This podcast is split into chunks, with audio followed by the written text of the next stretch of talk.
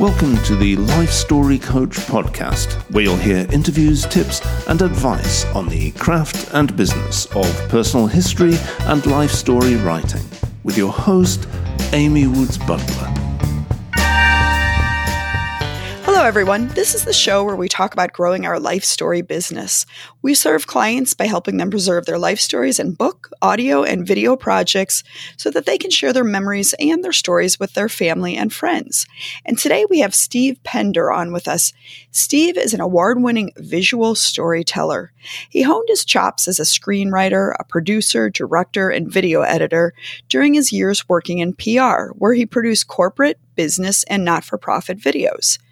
In 2000, he made the leap into the world of personal history and life story with the launch of his videos, life story, and biography company, Family Legacy Video. To date, Steve has served clients across the continental US, in Hawaii, and in Europe. And it was one of his international videos that caught my eye and prompted me to invite him to the show. So, welcome, Steve. Oh, thanks, Amy. Pleasure to be here. Thanks for the uh, invitation. Oh, well, I'm happy to have you here. Why don't we start by having you tell us a little bit about what kinds of services you provide for your clients? So I know that you primarily have video biographies. Can you tell us a little bit about what they look like and the different kinds of categories that you have? Sure. Uh, uh, my business has evolved a little bit since I started in in 2003. Uh, when I began, it was kind of a well, it was primarily uh, to produce uh, and provide a, a, do-it-yourself guide for families who might want to produce their own uh, legacy videos.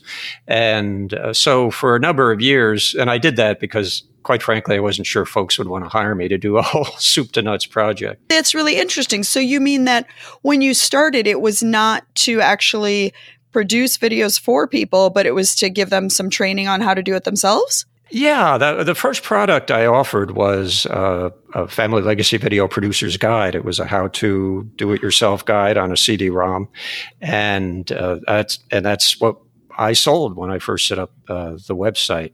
I wasn't really sure that folks would hire me to do a whole soup to nuts production because I came out of uh, uh, the video production business starting in the late 70s and 80s. And those were times when you were, you know, working in uh, large facilities, uh, paying by the hour. It's very expensive. And uh, it really wasn't, I, I, thought, economically feasible to try to do the kind of projects I wanted to do. Um, you know, and working in facilities like that.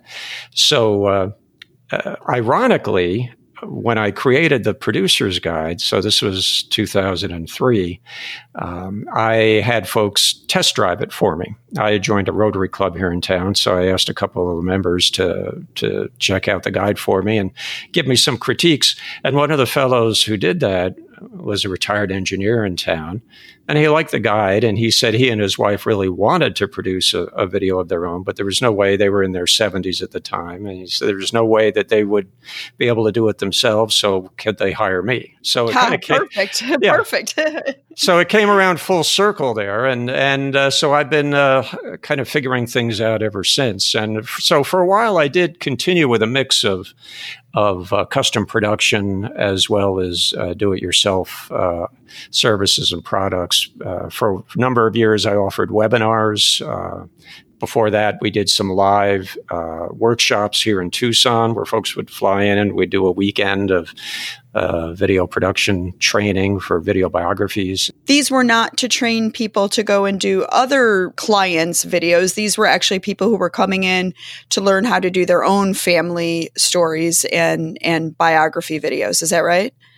It was a mix. Yeah, some folks just wanted to work on their own projects, and some some uh, other attendees were eyeing it as a way to start their own businesses. Oh, interesting yeah, so, model. Uh, okay. Yeah. So, uh, but after uh, it, there was really a lot of work involved in all of that, and and my true passion is really the production side. So, uh, a couple of years ago, I just kind of folded that part of the business and uh, am now concentrating purely on on video production. Uh, so, at any rate, what we uh, everything we do is custom. So I, I'm very goal oriented when I speak to a, a, potential client, and then a new client. You know, we we spend time getting to know what it is they'd like to accomplish with the video, and I can give them some ideas, and then we talk some. Uh, budget ranges, and then we then we move on from there. And I really shape the production to fit their wants and needs. I'm a big believer in that.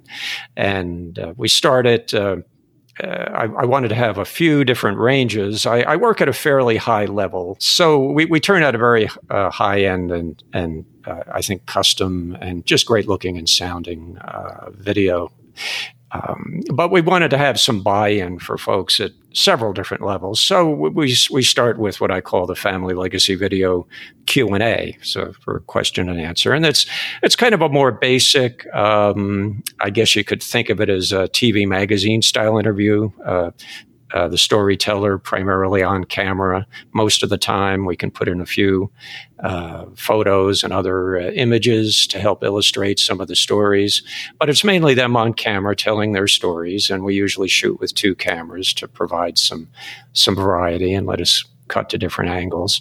And uh, so that's that particular product. And those those start around the seventy five hundred dollar range, uh, not including any travel I'd have to do. And, and excuse me, so seventy five hundred dollars. And what is the length of the the end product? Yeah, those can generally run um, hour and a half, somewhere in that mm-hmm. neighborhood, and uh, you can cover a lot of ground in that amount of time. Uh, but they can be longer, they can be shorter. Again, it all depends. And then, uh, but then we step up to the more uh, what I think of as, say, a documentary style production, where we're bringing in a lot more bells and, and whistles and entertainment value.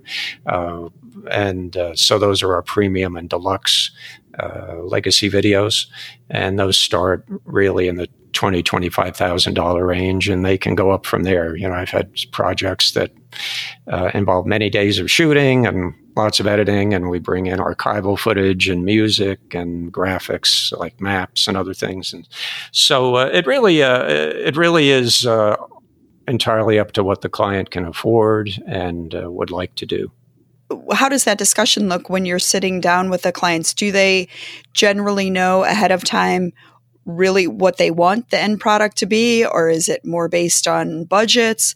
Um, I, I, know I find when people hire me to write their book, um, aside from knowing that it's going to be printed on paper and bound between two covers, they really don't know at all what they want. Um, and very often for me, that looks like, um, you know, they think they want a small project and it kind of blossoms from there and grows into something much larger. Do you find that with your clients or do they already know pretty much what they want uh, from you and what they want the end product to look like? For the most part, I think it's very similar to your experience. Uh, you know, uh, this is a, a, a, first time experience for uh, for a lot of my customers and clients, and so uh, they look to me as the guide. You know, to usher them through the process and and to make the creative suggestions. So we'll have a discussion about, you know, broad goals. You know, uh, they want uh, a video about their mother, their father, the grandparents, their life and times, or maybe it's their business story. And so, uh, you know, I'll get kind of a broad outline of what they're looking for. And then as we speak, I, I will also uh, kind of mine them for a little bit of information as to okay, where where might we shoot this? Is it going to be at a business, at a home? Uh, what resources uh, might they have that we could use? So, do they have a vast treasure trove of of photos and magazine clippings and family films, or do they really have next to nothing in terms of that? So that'll that'll give me an idea of the kinds of options that are available to me uh, creatively, and then uh, and then I'll I'll give them a proposal, a brief proposal, maybe describing a couple of op- options and and pricing, and uh, and then we'll we'll see where they want to to go from there. Mm. So in the proposal, you have more than one option, even for the pricing. Is that is that what I'm understanding? Sure. If they if they uh, uh, well, I always like to give a, a fallback position because if you know if if if what I sense from them is that they're really looking for a uh, a deluxe product, um, but they really have no idea what that's going to cost, uh, I always find it pays to give them a couple of options. One that's you know that high end deluxe idea, but here's what it's going to cost probably, and then maybe something that's uh, scaled back a little bit. So, um, you know, at a lower price point, say, and so it, so I think it helps to give yeah. folks some options. I think that's a great idea to actually include that in your proposal. And you know, Steve, I think people in our industry very often we assume that during the sales conversation. So when we're sitting down with that client who's thinking about hiring us and you could tell that they really want a project and they ask us that, you know, that question that's always almost always in the forefront, um, you know, what is this going to cost? Very often, I think we assume that we have to give a a price, whether it's a, a range, a ballpark range, or a, a, fixed number, that we have to do that then and there. And I think it's very smart to um, say, okay, I, ha- you know, you're you're you're in an informational meeting, you're gathering all of the information, and to let the client know, I will get back to you with this. And it sounds like that's exactly what you're doing with the proposal. Oh, exactly, exactly. I mean, and that's uh, that. I that works the best for me, really, because I uh, I don't like just shoveling out a price in the heat of the moment, you know, and and uh, yeah, I I like to think about it a little bit, and uh, and think about what other options I can offer, and uh, and so I think that works the best, and and uh, it's been fairly successful for me over the years. I think it it kind of harkens back to my corporate video days because that's the way you'd always work. Uh, you know, you'd you'd make up you'd write up proposals and give options and offer prices and then and then take it from there. Mm, yeah. It's, it's great that you had that background. Um, you know, it's funny what we bring from our previous careers into the, the practices that we learn from our previous careers and how we bring them and kind of make them fit to what we're doing now. And, you know, sometimes it works really well. Like, like in this case, it sounds like it probably does for you. Um, well, I want to talk about a few things, but I, I really want to get to talking about the Italy video that you did, you send out an email newsletter and it's a video newsletter. I'm not sure if every single time it's a video or not, but it looks like you've been doing it for years. And the last one that I got from you showed a little clip of a video that you did for a family, an American family who had gone on vacation to Italy. And I think the man, at least his roots were in Italy. It sounds like his parents were both from this, or they were both Italian, I'm assuming. And you have in the, in this excerpt from your video or this little clip, you show them it's I think it's wonderful. You show them in the town where the man's parents got married. Um, and there's I, I want to talk about a couple of things because it starts off really funny in a sweet, charming way, and then it moves into becoming something very, very poignant. I'm assuming this was a vacation, but it was a vacation with a goal or a mission of going and seeing this man's roots. So tell us a little bit about how that came about um, and if that's something that people often do where they take you and your your crew on on their vacations to have footage of that as part of their life biography video well, this is a. I'd love to do more of it because it was uh, it was a tremendous trip. But it, it began. Um, gosh, let's see, 2018. It was, uh, uh, I guess, um, early spring. I would I would want to say, and I got a phone call. I'll use the fellow's first name. His name is Tony. Wonderful guy, uh, just a terrific family. And he had seen. Now I had been featured in. I want to say September of 2017 in an article in the AARP uh, bulletin. And uh, oh, good for you! Wow. Yeah, yeah. It was it was just a wonderful experience. And so his Tony's uh, children had been bugging him because you know the older generation of his family was beginning to pass off the mortal coil, and and they were telling him, well, nobody's capturing the stories, you know, and and you got to do something. So uh, I guess they pestered him, you know, one time too many, and he said, "Okay, okay, I'm gonna, I'll check it out." And so he had kept this article, and and uh, the article mentioned several companies. I was the one that, uh, well, I was the one he eventually chose, and uh, uh, I'll, I'll, never forget the phone call because uh, I picked it up and we were chatting, and he was talking about wanting to capture the story of his family, and that he was in Michigan. Could I come to Michigan? I said sure, because I travel all over the country. And then he then he asked me, uh, "How about Italy?"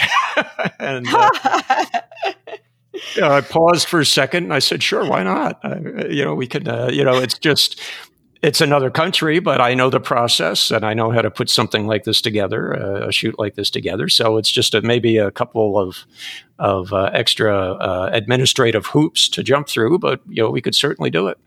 And so, what? A long story short, what he wanted to do. He had emigrated with uh, his family as a boy of four, I think it was, in um, in the late 1950s uh, or no, 53, 1953, from, and they were from a small farming province about a couple of hours south of, of Rome. A, a gorgeous area. Uh, but one of the things that he kept underlining during the course of the project was how uh, until they returned, until uh, they returned for a family wedding years later, uh, his father could never appreciate the beauty or his mother because all they were doing each and every day was working to provide a living on the farm. You know, it was uh, a little more than subsistence farming because they did grow crops that they sold in the village and, and other items. But uh, it was a, a, tough slog. You know, they lived in a stone uh, stone farmhouse, which I saw, which which Tony took us through on the shoot. Um, uh, you know, no amenities. I mean, this was a stone house, uh, no running water, no electricity. Uh, the nearest water was about a mile's walk away, you know. And uh, so it was, uh, you know, it was not an easy life. And, and it had, and, and when he returned, I think he was 10 when they went back for this family wedding. nothing had changed. And so he realized, oh, this is why my parents left Italy, you know uh, for a mm. better life in the U.S. So, and, and, think about it: if they left in 1953, that was not that many years after the end of World War II. You know, I'm, I'm sure things were still. Um, uh, you know, a little rough. There were there were repercussions that we as Americans really don't probably understand, even several years after World War II. Oh, sure. Uh, and and World War II did. I uh, our my first trip was to go to Michigan, where I interviewed Tony, uh, his wife, and then uh, an elderly cousin who had been uh, a young girl during World War II, and she had some very very vivid memories of of those times then. And Tony's um, uh, father had been a an Italian soldier, you know, conscripted and spent some time in a prisoner of war camp and, and all that. So, yeah, there were definitely definitely uh, elements of World War II that that figured in the in the family stories as well. But uh, Tony's goal was it, it, it, it, was a vacation because he, he arrived before my crew and I did, and they stayed a little longer after we left. But it was kind of a working a vacation with a purpose. Let's put it that way. Um, so he had the goal of of uh, there were a number of things he wanted to accomplish, uh, and uh, he wanted to show the beauty of the the region, the area, but he also wanted to visit these areas that figured prominently in his family's uh, history. Primarily because he wanted to leave this information in some form for his uh, for his grandchildren because you know they totally, of course, Americanized, uh, used to this way of life, no real conception of the life that Tony and his family left, and you know he wanted them to know uh, know about that. So uh, we kind of before we went over, we kind of scoped out uh, the kinds of things he wanted to do. So I had an idea of the number of days we'd need uh, for shooting, and then. Um, and then for scouting because he was describing locations to me and people to me, but uh, until we got over there and got on the ground, it was kind of uh, hard for me to visualize a lot of it. And so, uh, so we built in extra time before the shoot to be able to do that. Um, I traveled over with, uh, you know, there, uh, there were a lot of uh, additional logistics to deal with. So, for instance, I knew that uh, I wanted to travel with, over with at least my core crew. So I have a my trusty camera uh, person and uh, a, a, sound man who uh, who I who I love using. He does terrific work, and uh, and then a and then of course I had to bring my wife along because you know she was the still photographer, and so we we we went over with that crew, and then uh, thank goodness for the internet, we were able to find uh, a small production company in Italy that was fluent in English, and so through them we we rented most of our gear and um, the drone operator and a makeup artist, so that that made up the up the crew. Uh, we flew in uh, to Rome, drove down to um, uh, this town of Arpino, which was the town where Tony's parents were married, and the, there was a nearby town called Santopadre, which is where uh, Tony's farm was located, just nearby that that little town. And then the next day, we all met up. Uh, not the other crew yet, just my core crew and Tony and uh, a representative from um, the tourist board there and, and also a translator. And we spent the day scouting. We went to all the various locations that Tony wanted to, to visit so that I could visualize what we needed to do. And uh, so it was a long day, but very productive.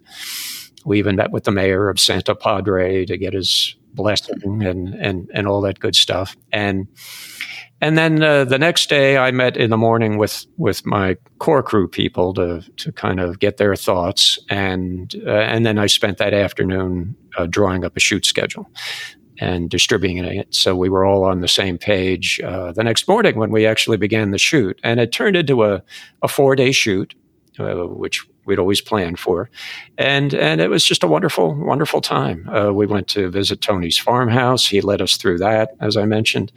We um, oh, where else did we go? We spent some time with uh, his cousin, uh, whose wife cooked us a delicious a delicious lunch. Yeah.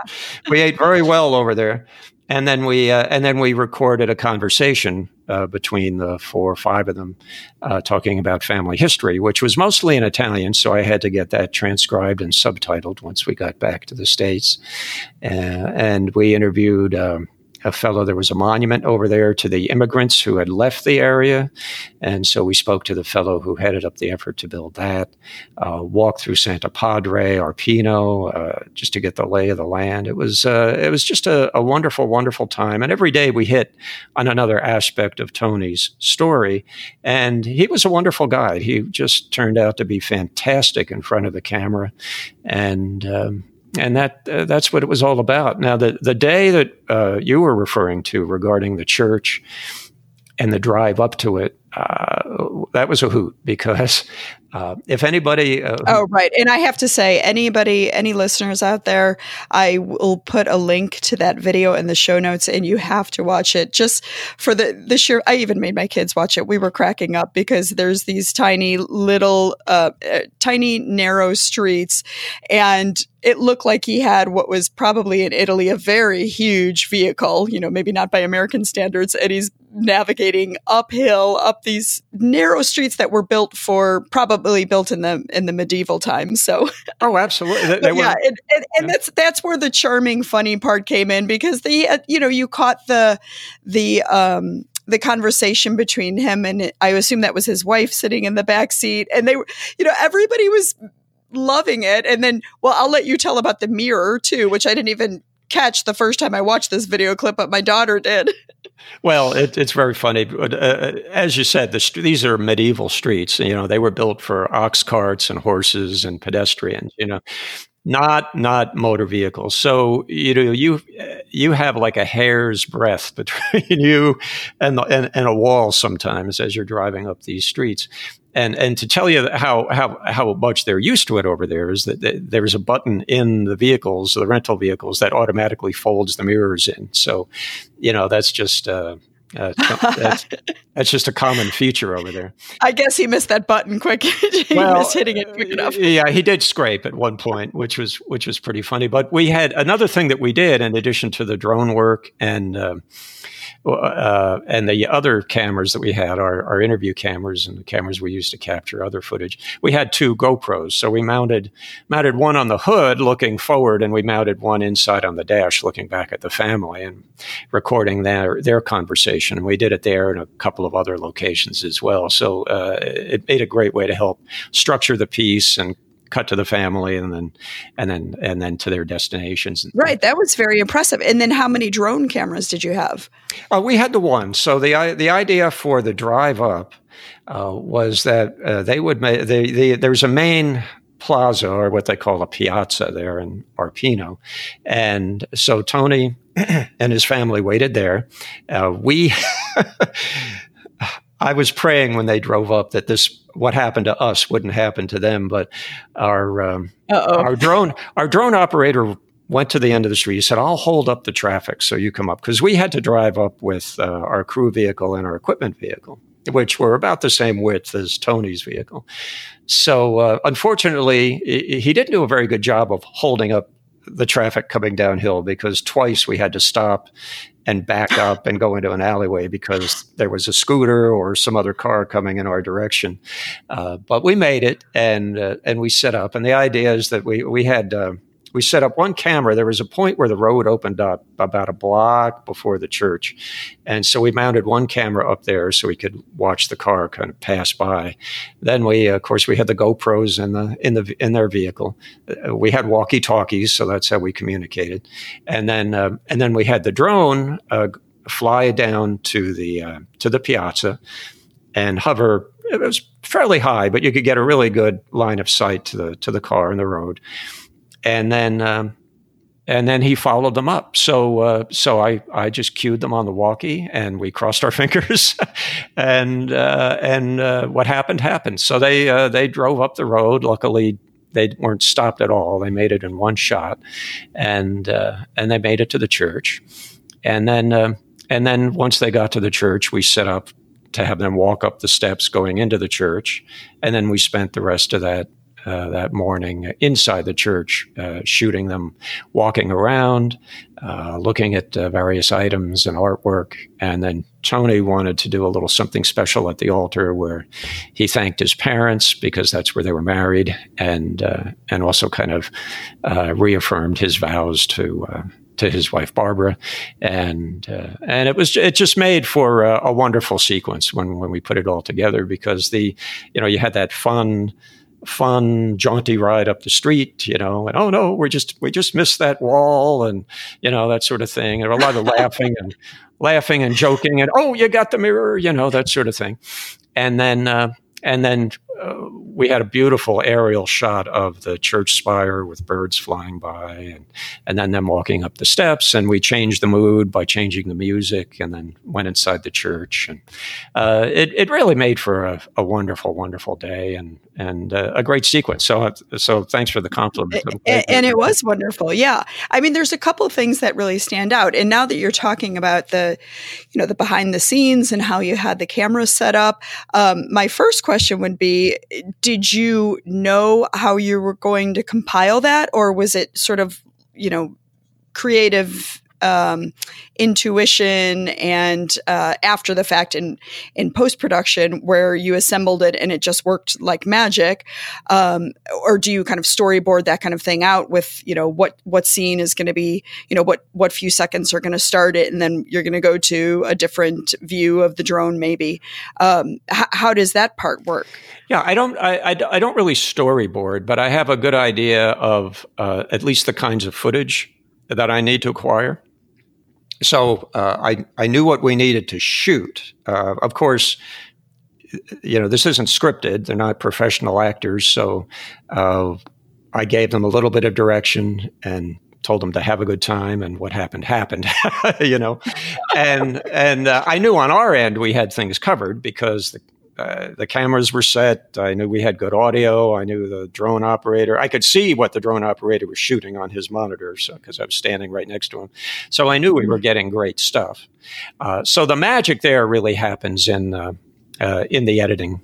Uh, and that's that's where I kind of bring it all together. I look at what we have, what the possibilities are, pick some music that I think is appropriate, and then I start to play. And and that's that's as I said, that's that's really where all the magic happens is in that in that final edit. And you can see it. I mean, um, it it really did. Everything just sort of comes together, and unless you're talking to the person like Steve Pender who actually does that kind of work it's invisible. So there's it's very seamless as the viewer.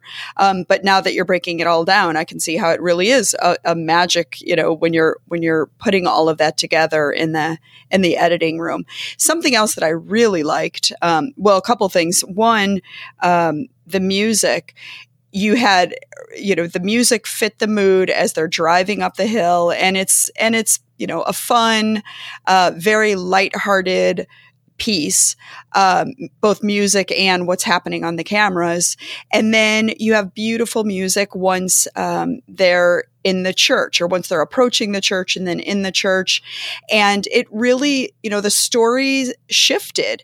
And you can hear that in the music but especially in the characters. And I want to call them characters here. I know they're real people, but you really brought out the character of of the family as they're driving up the hill because you know like uh, like you were saying there's there was a lot of laughter in the car even though it was kind of a harrowing drive and for many families i could see where that would not have been full of laughter you know that would have been a lot of arguing and you know hair pulling um, but they you got a sense of who these people are by the way that they were interacting with each other uh, on this drive.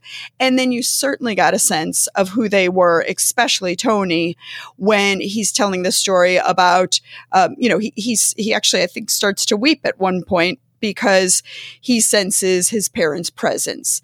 And that is where it really got to my heart. Uh, you know, I think it was just beautiful. And I'm, ex- I suspect that that was probably a surprise for everybody that he reacted the way he did. Not that he teared up. Tony is a oh, uh, okay. uh, yeah. Uh, he he, but he's all heart. He he's, emotes. He emotes. Huh? No, no. He, yes. he uh, he does tend to tear up. He's a very emotional guy, and he loves his family, and that really comes through in, in everything that he does, and uh, and it certainly certainly it did there. And you know, I, I honestly I listening to the interview later, I we also did an interview with in the inside the church, and uh, you know, I, I got a little verklempt myself. You know, it was uh, it was it was just very touching and and uh, and very and very real. You know, there was nothing put on or fake about it. It was uh, his true feelings, and uh, and I, as you said, I think it really really showed the family's character, uh, what they're all about, what they stand for, and uh, and gosh, they're they're just dream legacy video clients is all I can say. And I'm sure that it's it's just like if you're doing a book about somebody, some people are a little bit better at telling their stories about bringing the memories out that you know make them laugh, make them cry, and some people are um, you know not as naturally gifted at you just even remembering or remembering in a full way certain things and um, you know but w- we, we try to bring as much humanity to each project as we can. But some people are just they shine a little bit brighter, you know, for for the pay on the page or for the video camera. Steve, you strike me as being somebody who is incredibly good at marketing your services. Um, when I was doing a little bit of research before you and I jumped on this call, um, I saw that you have, you know, you've done a podcast. You, like I mentioned before, you do these uh, e newsletters. Um, you also were featured on a local morning TV show, and not just once, but on three separate occasions. So, why don't you start by telling us a little bit about that? How did that come about? Well, let's see. Tucson is not a big media market. so, you know, you have a you have a few television stations, you've got you've got your radio, you've got one newspaper in town, and so, you know, uh, when I first started the business, I did the usual kinds of things in order to try to get some some free PR. You know, sending out press releases, things like that, and uh, and I had some success getting in one uh, the main paper in town, and then you know, like a local kind of shopper type uh, paper, and uh, I it on some radio programs. But but generally, once you do one, that's about it. you know, you know, the paper's not going to feature you again unless there's something truly truly noteworthy, and there aren't many other places to go. Um, well, well, before you even go further than that, because there are listeners who are just getting started, so mm-hmm. they've had no media exposure whatsoever.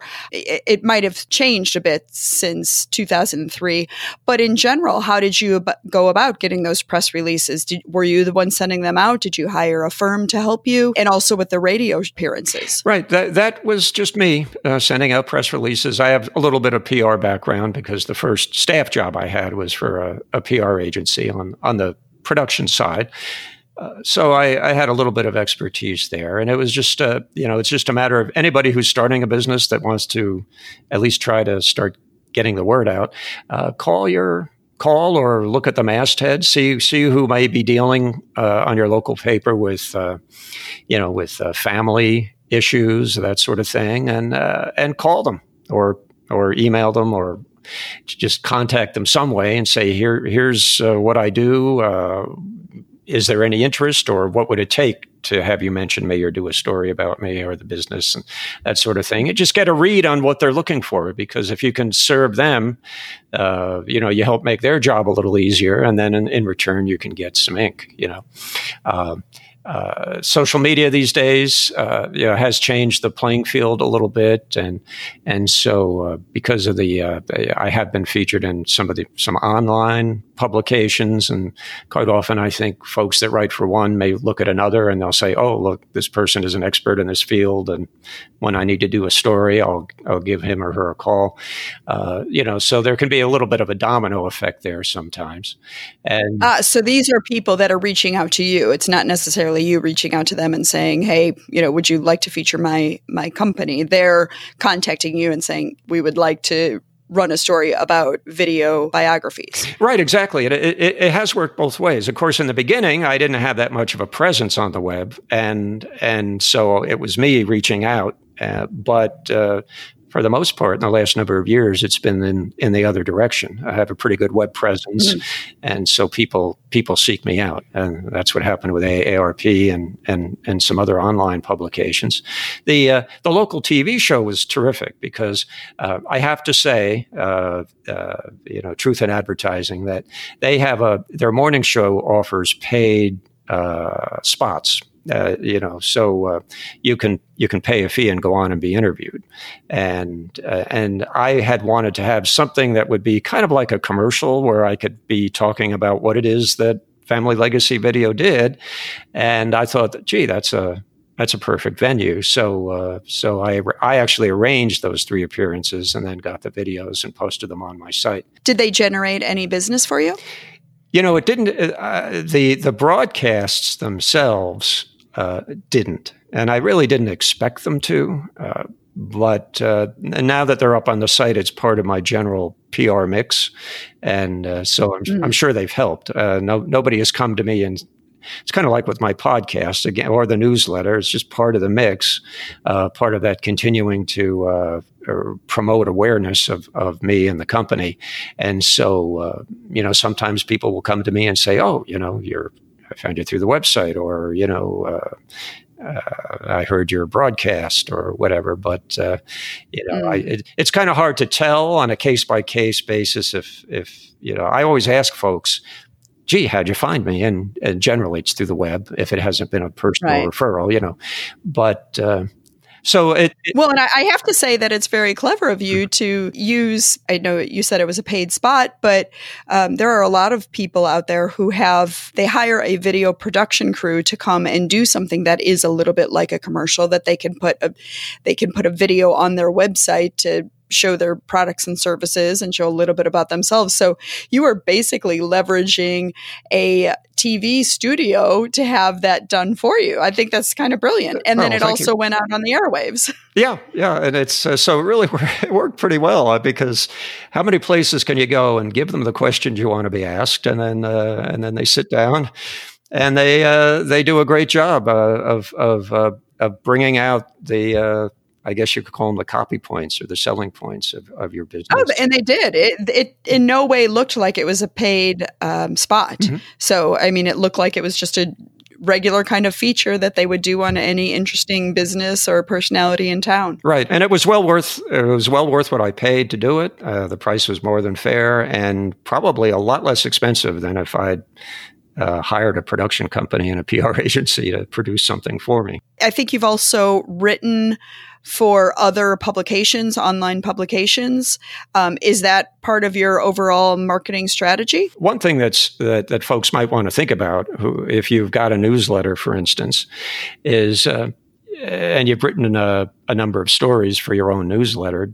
Uh, repurpose them. You know, you can always ah. reuse them. So, uh, if something is evergreen, uh, uh, you know, submit it to uh, you know a, a e-zine articles, for instance, or uh, you know there there there are a lot of aggregators out there, folks that are looking for writers and articles, and so um, people uh, who may be looking for articles on your area of expertise. Will go to these sites and if they may read your article might if they like it they put a link on their site. So it's just another way to to help build traffic you know. And uh, so that again is is all part of the all part of the mix. Absolutely. You know it's it's uh, like your podcast, this is a wonderful opportunity to come and chat with a fellow uh, professional in the business, and and uh, and then I can promote you, and then also promote me uh, through it. So it's uh, you know it, it's when you're in your own business, regardless of whether it's uh, a legacy video business or any other kind of a business, uh, I think you'll find that the promotion never stops because you right, you can't exactly. let it stop. It's got to be a continuous thing. And I like how you have this sort of multimodal approach to it. You know, you're you're sending out videos uh, out into the world. You're sending out um, some audio and the podcast that you've done. You're sending out your email newsletters and an email newsletter. So I have one for the Life Story Coach, um, but the Life Story Coach is well, for one thing, it's not monetized at all. I'm, you know, this is purely a hobby for me. And it is for specifically people who want to work in the field of life story business. So who want to do what you're doing, who want to do what I'm doing, who want to do what, you know, the Lily Shanks and the Gloria Nussbaums are doing with the audio projects. So I do have an email newsletter um, for that. And I almost never write the emails, unfortunately. Um, but I, but I'm collecting, I'm collecting people's email addresses. I've never done that for my main company, which is the Story Scribe. And I'm wondering, like for you, when you send out these newsletters, and it looks like you do them seasonally, so they're not super frequent, but a few times a year. Are you targeting past clients? And if so, are you hoping to get repeat business from them? I don't necessarily target uh, past clients with the newsletter. Uh, the newsletter is it, it, it, just recently went quarterly. I've just been too busy on my production oh. to do. Uh, I had been doing it monthly, and uh, it just got to be a little a little tough to continue that way. I'd been doing it that way for I don't know 13 years or whatever 14 years and oh boy so wow. so really long time yeah so there's a big archive I've, I've built up there but uh, that uh, originally uh, I started that with a I use a, an email uh, I guess an email management system where you set up an autoresponder and and folks will click on a link and sign up and get you know, either sign up to the newsletter or I offer a list of like free starter questions that folks can, folks can have emailed to them. And so that's also through this management, email management, uh, platform and and then they get added to the list so again it's it's just part of that pr mix uh, when i started uh, i did uh, i did add all of my uh, customers to the to the list, uh, primarily the ones who had who had purchased like the guide I had mentioned earlier on online, so they got added to the list. And uh, but I've got a lot of people. It's a surprising number of people who uh, go after the free article. It's a list of of questions for folks who may not know what to ask, and it's it's a list that gives them ideas as they're planning their own family's uh, legacy video. And I must mm. I must add at least 10 people a week, if not more sometimes. Uh, uh, so people are searching, finding my site, getting the free article, and then getting added to the list. And uh, and I know in the past one or two of those have become customers of one sort, whether they bought a product or or became a, a client. So uh, again, it's all part of that mix, just that PR mix. But uh, occasionally, you know, you do hit a hit the jackpot. Do you know where most of your clients find you? You said that a lot of people say that on the web, but is that um, is that where most of the clients who end up signing on with you um, find you, or is it more word of mouth? Do you have a big presence in Tucson where people say, "Oh, yep, Steve Pender is the guy to go to if you want to have a video biography done"? You know, the the website has been. Uh, just invaluable. Uh, I've had it. Mm. I've had it going for a number of years now. So my the performance, what they call SEO, you know, it, it, I do very well in searches. So uh, so I'm found fairly often when people are searching for the kind of service I provide. But uh, but there has also been uh, networking. Uh, I didn't mention that yet, but one of the things I did after we came to Tucson, so I, I moved to Tucson with my wife in, uh, in the fall of 2000. We came from New Jersey, and I wanted to really find a way to sink roots in in the community. So uh, I joined a Rotary Club. I happened to meet a fellow who was in Rotary, invited me to a club meeting. I really had no knowledge of Rotary at that time. And I thought, oh, well, you know, the old joke, this is a club that'll have me as a member. So I might as well join. And, uh, but they, but they were a service club you know uh, i know a lot of people when they're starting a business or if they're going to a new a new a new town or city you, uh, you start hitting up all the business clubs and seeing what might fit you know what what might work for you and and so many of them were just hard networking clubs you know you have to have your 30 second elevator speech ready and hello shake the hand right. speech move on Rotary was totally different. It was it was about building relationships over time, doing service projects, and uh, it was a really great group of people. And as I mentioned earlier, uh, the fellow who first hired me to actually produce a soup to nuts video biography uh, was a member of my Rotary Club. So uh, another fellow right after that who was a member hired me. And so uh, while you don't necessarily join Rotary to get business, I have have gotten business and good word of mouth through Rotary. And then I've also gotten good some good referrals and word of mouth through uh, clients who I've produced legacy videos for. So I don't primarily rely just on the website. Uh, you know, there are also these referrals, and as I said, the networking.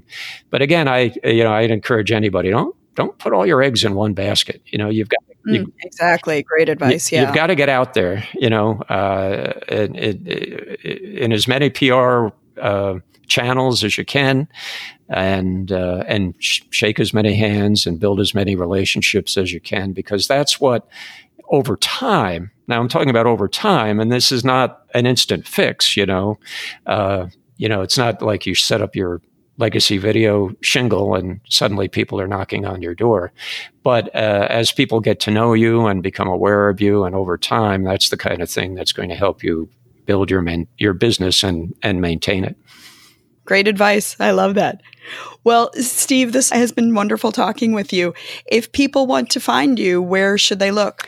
Well, they can find me on the web at uh, familylegacyvideo.com, or I also have a, a toll free number, and that's 888 662 1294. So, uh, and my email is steve at familylegacyvideo.com. Great.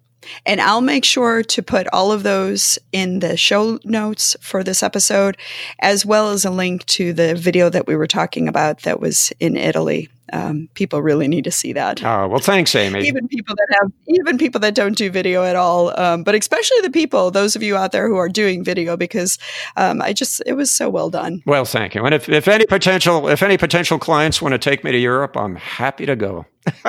there you go. And you know what? I think they need a companion book with those projects. So you know, I'm happy to go with you. Right, we'll keep you in mind. okay, very good. All right, take care, Steve. You too, Amy. And that does it for our interview with Steve Pender of Family Legacy Videos.